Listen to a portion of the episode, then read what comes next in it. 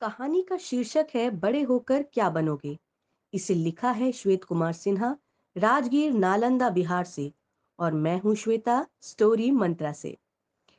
प्रार्थना खत्म होते स्कूल के सभी बच्चे अपने अपने क्लास की तरफ भागे।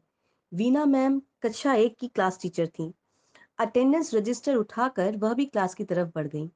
नवरात्रि का समय चल रहा था और अगले दिन से ही स्कूल में छुट्टियां होने वाली थीं, जिसका उमंग बच्चों में देखते ही बन रहा था। क्लास में प्रवेश करते ही सभी बच्चों ने खड़े होकर अपनी क्लास टीचर का एक स्वर में अभिवादन किया, good morning ma'am. Veena ma'am ने भी सभी बच्चों को मुस्कुराकर जवाब दिया, गुड मॉर्निंग बच्चों। यह कहकर वह अपनी कुर्सी पर बैठ गई और एक एक करके सभी बच्चों का नाम पुकारकर उनका अटेंडेंस लेने लगी।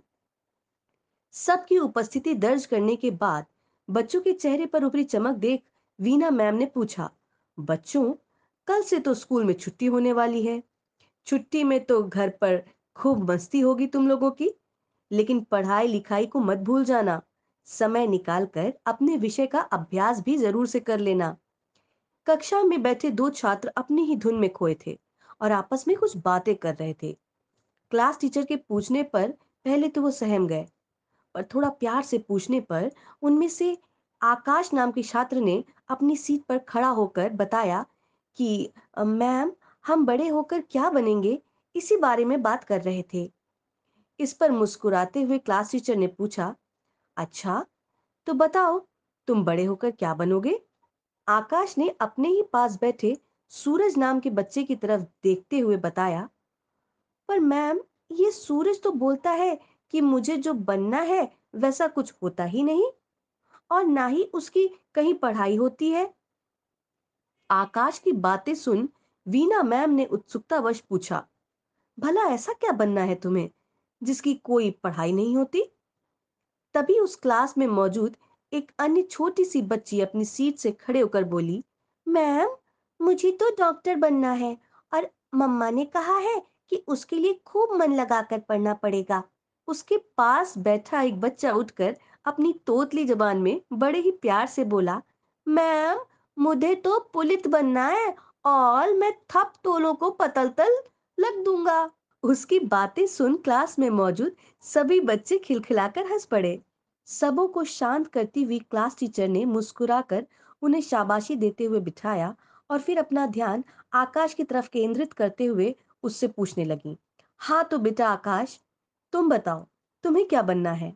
आकाश ने अपने पास बैठे सूरज की तरफ एक निगाह डाली और फिर क्लास टीचर की तरफ देखता हुआ बोला, मैम मुझे तो एक अच्छा इंसान बनना है और पापा ने बताया है कि ये बन जाने के बाद तुम डॉक्टर, इंजीनियर, वैज्ञानिक जो भी चाहो बड़े आराम से बन सकते हो।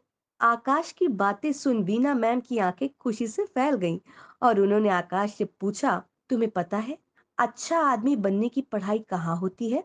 आकाश ने अपना सिर हिलाते हुए कहा, यस मैम, पापा ने बताया है कि इसकी पढ़ाई घर, स्कूल, खेल के मैदान और मैं जहाँ भी रहूँ हर जगह से कर सकता हूँ, लेकिन ये सूरज कहता है कि ऐसी पढ़ाई कहीं नहीं होती।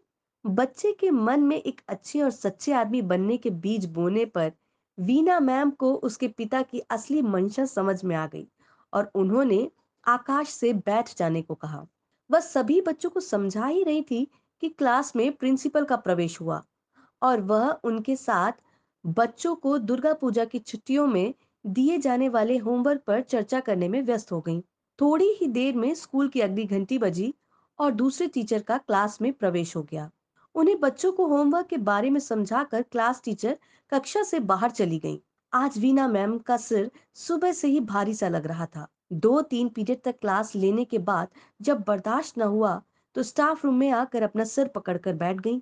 तभी अपनी कक्षा से निकलकर आकाश पानी पीने के लिए वहां से गुजरा और उसकी नजर स्टाफ रूम में सिर पकड़कर बैठी क्लास टीचर पर पड़ी।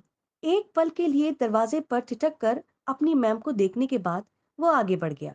करीब 10 मिनट बाद स्कूल के डॉक्टर का स्टाफ रूम में प्रवेश हुआ। वीना मैम अब भी अपने सर को पकड़कर वहीं बैठी थीं। उनसे उनका हालचाल पूछ डॉक्टर ने अपनी जेब से एक दवा निकालकर उनकी तरफ बढ़ा दी।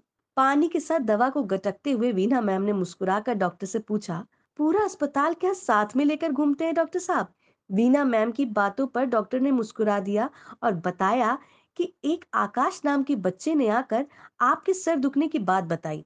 उसने ही अपने हाथ के इशारे से आपके स्टाफ रूम में होने की जानकारी भी दी, इसलिए मैं बस चेक करने आ गया और कुछ सर दर्द की दवाइयां अपने साथ ले आया।